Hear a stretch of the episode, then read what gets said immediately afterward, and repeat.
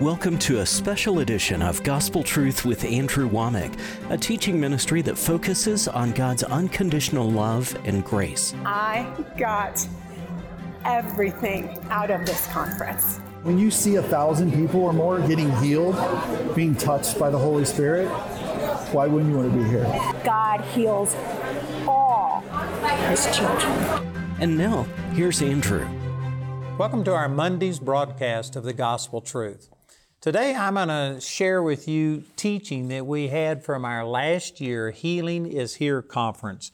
We have a USB that has audio and video on it, and then we have DVDs that, of course, is the uh, video, and then we also have compact disc and I tell you, this was a powerful, powerful conference. We saw people raised from the dead. We saw a woman who couldn't even lift her hand get up and walk off. We had people come out of wheelchairs. And uh, today I'm going to be playing a portion of the teaching I did at this on the power of imagination, how you have to be able to see yourself healed on the inside before you see it on the outside.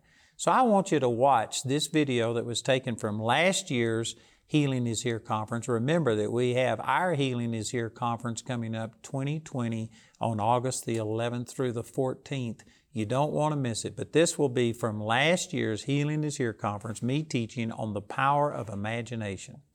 Well, there's probably people right here that you are desperate for a healing but you, you're afraid to trust God in finances. You wouldn't dare give everything that's in your savings or that's in your checking account because you really do trust that. And yet you're believing for a healing. Did you know trusting God for finances is not near as important as healing? You can't buy healing. There's people that spend millions of dollars. There are billionaires that are dying because you can't buy healing.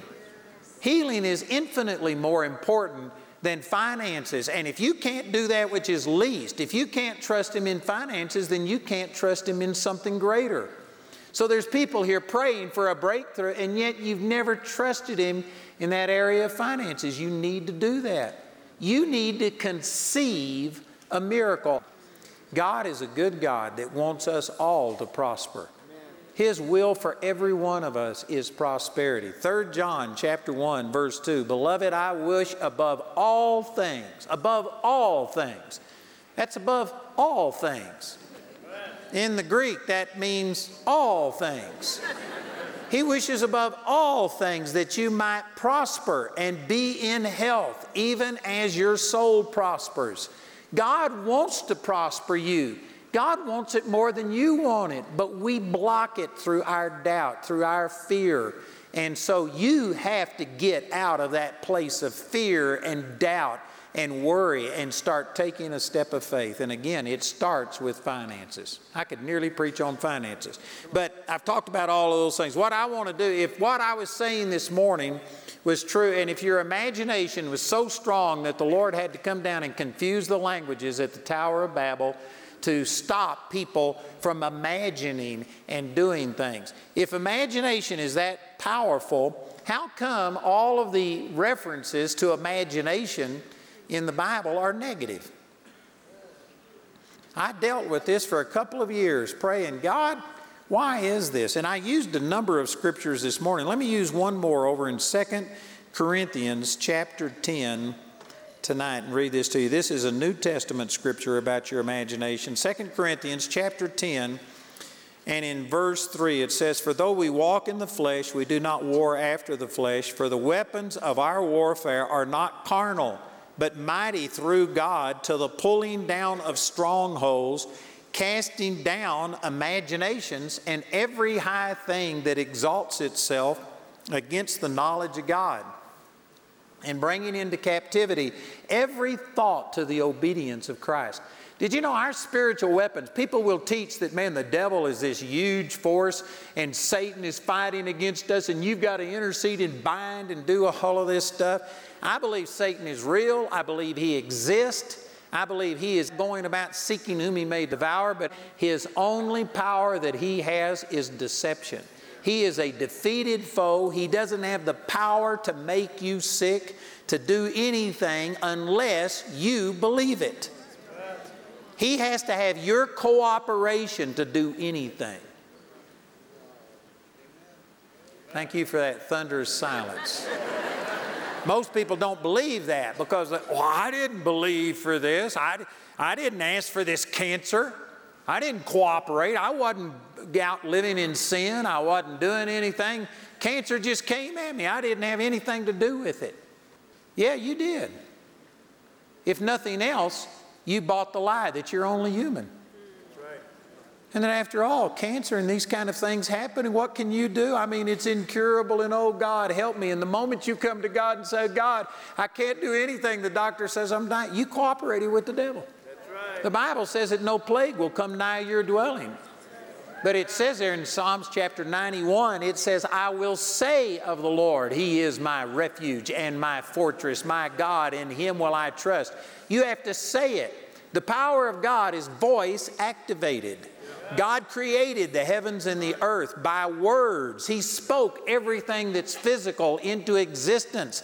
And even the germs and even the viruses and things that have been corrupted since the fall of man and now they're destructive, those things were created by words. They will respond to words. And you have to speak words. And when you say, Oh God, I am nothing, I have nothing, and I can do nothing, but we know that you can do all things. God, would you stretch forth your hand and heal? You've cooperated with the devil. You are believing that you're powerless. And people will say, well, it says in John chapter 15, verse 5, Jesus was speaking and he said, Without me, you can do nothing. Well, that's absolutely true. I agree with that 100%. Without Jesus, I'm a zero with the rim knocked off. I am nothing. But I'm never without Jesus. He's never going to leave me nor forsake me. And so, even though I in myself am nothing, I in Christ am awesome. I'm greater than any sickness or any disease. And the moment you start praying and saying, Oh God, we're just powerless, the doctor says it's incurable, there's nothing we can do, you cooperated with the devil. You may not realize it, but you have. You have believed a lie. You believe that sickness, paralysis, disease is bigger than you. There's nothing I can do about it. That's a lie. Amen. I know that there's many people, I don't have anything, I didn't have anything to do with this. I can guarantee you, Satan can't do anything to you without your consent and cooperation. You have to believe a lie somewhere. If you were walking in the fullness of the power of God and if you were appropriating everything He had done for you, I guarantee you no plague would come nigh your dwelling. But see, you've got to see this. And so, anyway, I got off on that by saying people are rebuking the devil and fighting demons and stuff, and they do exist. I'm not saying they don't exist, but they have to have your cooperation. This is why that man that was demon possessed, his demons were called legion. Those demons begged the Lord to let them enter into the swine because a pig has more authority than the devil. The devil doesn't have a physical body. Only people with physical bodies have authority in this earth. And so Satan has to gain some cooperation. He, you know, a, a, a, a caterpillar, slime, has more authority than the devil. It's got a body. It can do something. That's the reason Satan has to inhabit a demon. If it was just up to the devil, he goes about seeking whom he may devour, but he cannot devour everybody.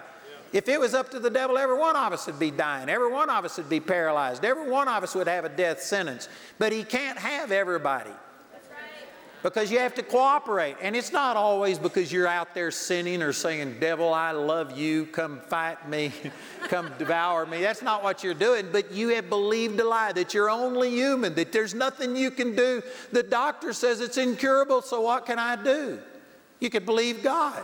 You could begin to start renewing your mind and find out who you are and take your authority and speak to that devil and command it to leave. Some of you think, but mine isn't a devil, it's just something physical. Anyway, our spiritual weapons, what are they used for? To cast down imaginations and every high thing that exalts itself against the knowledge of God and bring into captivity every thought to the obedience of Christ. That's another thing that, see, most people have just given their thoughts over to the devil. They don't think you can keep your mind stayed upon God. But I've already quoted that verse once, Isaiah 26, 3. The Lord will keep him in perfect peace whose mind is stayed upon him. That's talking about your imagination, who you are taking the Word of God and thinking on it until it paints a picture of you of victory, of authority, of control over the devil that's coming against you. And when you think that way and keep your mind stayed upon him, not just, you know, the Bible says that just live by faith, they don't visit there. They don't vacation at faith. This is where they live. You live by faith. You can bring every thought into captivity and under obedience to Christ. You don't have to have these negative thoughts. You can't necessarily keep a negative thought from coming. Kenneth Hagin used to say it this way you can't keep a bird from flying over your head, but you can keep him from landing and making a nest in your hair. You can't necessarily keep negative thoughts from coming because we live in a fallen world and you're going to hear a bunch of negative stuff, but you can take every thought captive and uh, in obedience to Christ. And there's many people, I would say the vast majority of Christians do not believe that's possible. It's not even a goal, and you willingly play, pay hundreds of dollars a month to have unbelief and doubt and adultery and murder and bad news piped into your home, and you spend every available moment on the telephone watching and learning all of this stuff. And we wonder why we don't want to keep our minds stayed upon God. It's not even a goal for most people. Most people don't even believe it. You know, if that's what you're doing, then you have unwillingly, maybe, but you have cooperated with the devil, and that's giving him place. One of the reasons I believe Adam and Eve lived to be 930 years old is because they didn't know how to be sick. They didn't have somebody telling them, it's flu season. have you got your flu shot yet? And so they had fear and started planning, oh man, I got to watch it or I'll catch the flu. They didn't know about the flu. They didn't know that when you were over 30 or 40 that you were over the hill and nobody gave them black balloons and started giving them depends and talking about you're going to need these and preparation H and stuff like that. They didn't know about these things. It took the devil 930 years to convince them about how to die. They didn't know how to die. We've been taught how to die. We've been taught how to speak death. We've been taught how to expect it. Whether you realize it or not, that's cooperating with the devil. This is not the way God made you to be. God did not make you to be sick. By the stripes of Jesus, you are healed. We've heard that a hundred times already, and yet the average Christian has been prepared for sickness and defeat. So here's a negative use of your imaginations.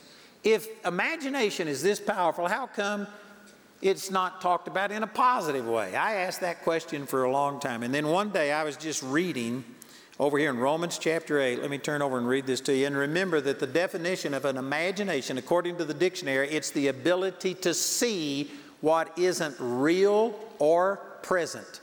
It's either something that's, that's real, but you can't see it, it's removed from you, or it's something that hasn't come into being yet, like these buildings. I saw these buildings before they were here, they were in my imagination. So that's a definition of imagination, according to the dictionary, is the ability to see something that's not real or present. And one day I was just reading in Romans chapter 8, and in verse 24 it says, We are saved by hope but hope that is seen is not hope.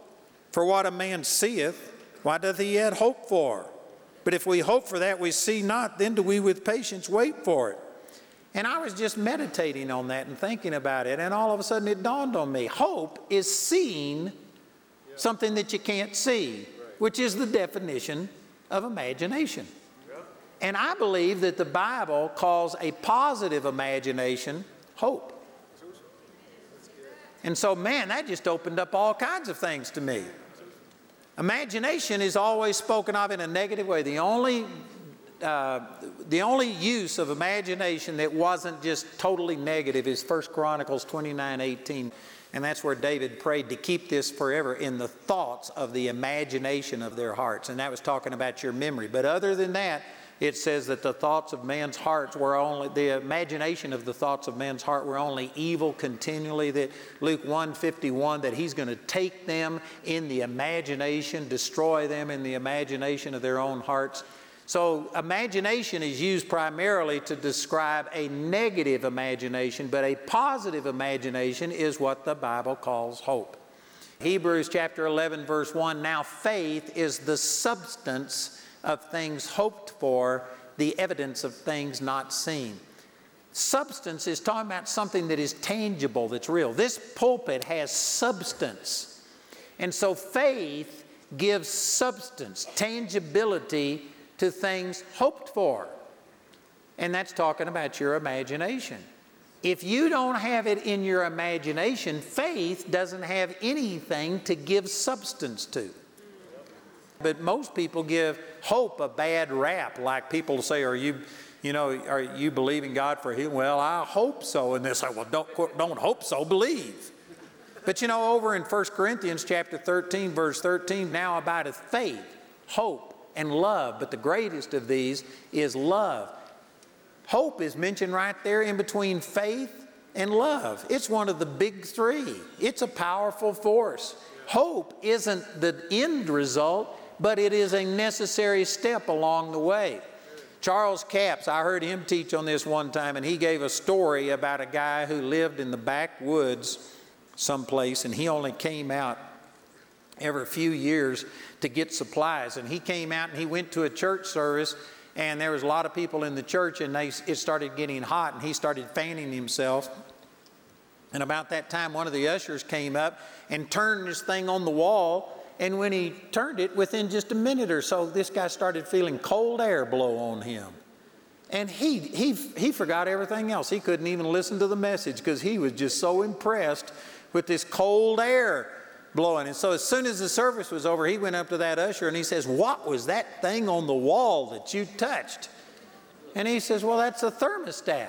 And he says, That's the most amazing thing I've ever seen. You turned that and cold air started blowing. And he says, Can anybody get a thermostat?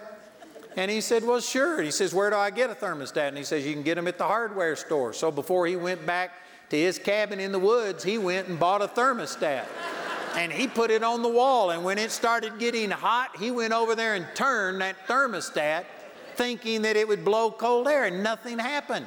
Because the thermostat doesn't blow the cold air, it controls the power unit the air conditioner that produces the cold air. But that, with, without that thermostat, the uh, power unit is useless.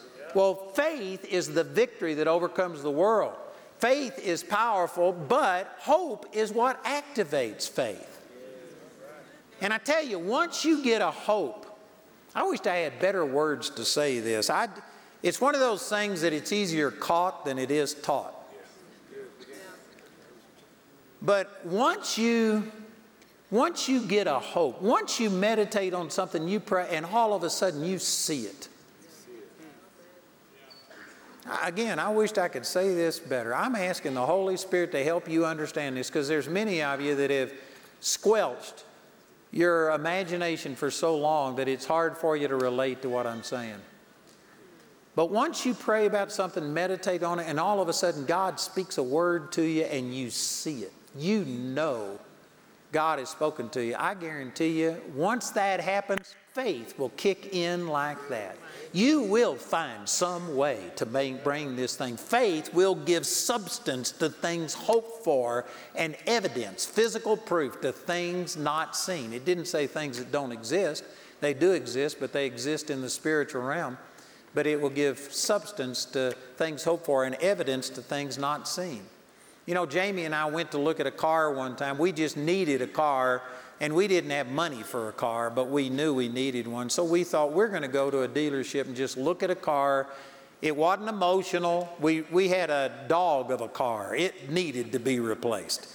And so we just thought we are going to start the process. And we went down there and we told the salesman we don't want to do anything except just get some information. How much is it going to cost? How much do I need to believe for? And what's the, you know, uh, what, what are we looking at? What kind of cars in our price range? And so that's what we were going to do. But when we went there, these salesmen know the power of imagination.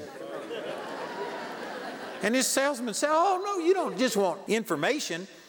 Go sit in the car. I said, I don't want to sit in the car. I just want some information. He wouldn't give me anything until I went and sat in the car. And then he says, Man, doesn't that smell good? Doesn't that feel good? And then, can't you see yourself driving this car? And then he says, Let's drive it around the block. And I said, No, I don't want to drive it around the block. And he says, No, I want you to drive it around the block. So I drove it around the block and compared to our car that had all kinds of noise and rattles and, and it was the shocks were bad and everything else. This one was smooth. And did you know I saw myself in that car? And anyway, I had enough self control to tell this guy no, and we went home. I didn't make any commitments, but I stayed up half of the night thinking, how can I do this? How can I make this happen? Once I saw myself in it, boy, all of a sudden my creative juices started flowing. And see, that's what happens when once you see something, once you can get it in your imagination, I guarantee you it's just a matter of time until you will see it and touch it. But the problem is, most people are praying for something that they've never conceived, that they don't see. You don't see yourself well. You don't see yourself the victor. You see yourself the victim. Don't look at me in that tone of voice. I pray with lots of people, thousands and thousands of people, and I would say that the majority of people come up and say something to the effect of, Could you please pay? And they get pitiful, hoping that that'll touch my emotions. Would you please pray for me? The doctor says I'm going to die, and I've got three children, and I've got this, and what. And they start, and what they, this is how they see themselves. I'm nothing. I have no power. I even had one man come to me uh, just a month or two ago, and he says, I know what you're saying, and I know that by the stripes of Jesus I was healed. I know what the Bible says. I believe what you're saying, but I just don't have any power. And you know, the first thing I said to him is Proverbs 18 21 Death and life are in the power of your tongue. You got power right here, but you're using it to kill yourself by saying you don't have power. You're hung by your tongue. You need to start speaking the word. But see, most people come in some form of, I'm desperate, I don't have any power, would you please do something? The moment you approach God like that or approach any of His messengers like that, you have just cooperated with the devil. You are seeing yourself as a loser. That's how you see yourself. And then you wonder why you lose. You wonder why you're still sick, why you still have these problems. You don't see yourself well. You don't talk well. You don't think well. Amen or oh me? Praise God. I know that that blessed you, and I just want to encourage you that you can get the teaching that you heard today in this series on Healing is Here, but also remember that we have our new conference, the 2020 Conference on Healing is Here, coming up on August the 11th through the 14th. Listen to our announcer as he gives you this information, and please call and receive these materials today. On today's broadcast, Andrew shared a portion of the 2019 Healing is Here conference. The Healing is Here conference is available in its entirety on a CD or DVD album or on a USB flash drive, which includes both audio and video. These valuable resources were recorded live from the conference and are each available for $49 when you contact us. Go to awmi.net to see all the ways you can get this product. While there, you can discover more product details and download additional free resources. Or call our helpline Monday through Friday from 4:30 a.m. to 9:30 p.m. Mountain Time at 719-635-1111. To write us, use the address on your screen. We appreciate your generosity and hope to hear from you today. I'd like to invite you to come join us on August the 11th through the 14th for our 2020 Healing is Here conference. Last year was tremendous. We saw the dead raised, we saw people come out of wheelchairs, we saw thousands of people healed. And I tell you, during this coronavirus uh, problem that we've been having, we need healing. We need to understand these truths. It would bless you. So remember, it's August the 11th through the 14th in Woodland Park, Colorado, our 2020 Healing is Here conference. You say, in the name of Jesus, I'm not going by what I see. I go by what the Word of God says. There's more than just this physical realm, there's also a spiritual realm. I don't care what this looks like, I know what God's Word says. I was told that my life would be one of pain and isolation, and that freedom wasn't even to be hoped for. I was told I was always going to be in a wheelchair. I was given three months to live before total heart failure. Hi, I'm Julianne Hartman from Los Angeles, California, and I was told that I would never recover from fibromyalgia. I was in and out of emergency rooms and spent over $300,000 searching for a cure to no avail. I was just about to give up when I discovered Andrew Wommack on television. And Andrew showed me for the first time that by the stripes of Jesus, I was already healed. In a matter of weeks, I received my healing after listening to all of the teachings made available online. And today, 10 years later, I'm still walking in my healing, and I'm not alone. I was healed of fibromyalgia and environmental illness.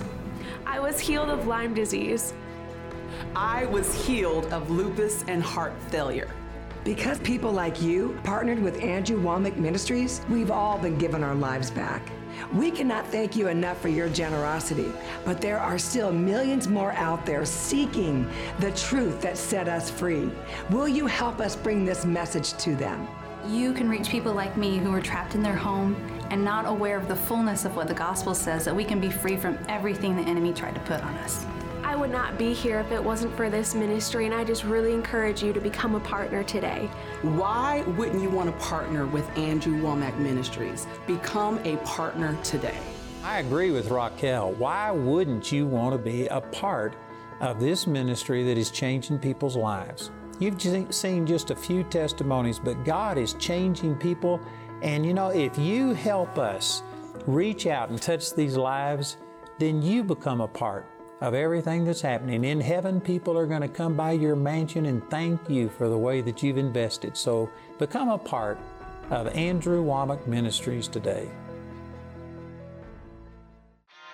Man, before I came to Charis, I was so broken. I dealt a lot with anxiety and depression. I didn't really realize I could have an actual relationship with God. When I came here, I started to see God like you know, he just wants to have a relationship with me. It totally transformed the way I look at God. God longs to have fellowship with you. This is where faith comes from. It's not just head knowledge, Bible school knowledge, it's revelation knowledge that changes you. Just been set free from a lot of the bondage I was in. I haven't been depressed in so long. Pretty awesome having that just weight lifted and putting on Jesus' yoke. You come here and you meet God personally, and then He gives you a whole new direction. This is a time, this is a season of your life that God's wanting to show you who you really are and what He's wanting to do in your life. If you have a desire for Bible college, God's the one that put it there. If you're considering coming to Charis, I just want to say it's going to be one of the best decisions you've made in your life.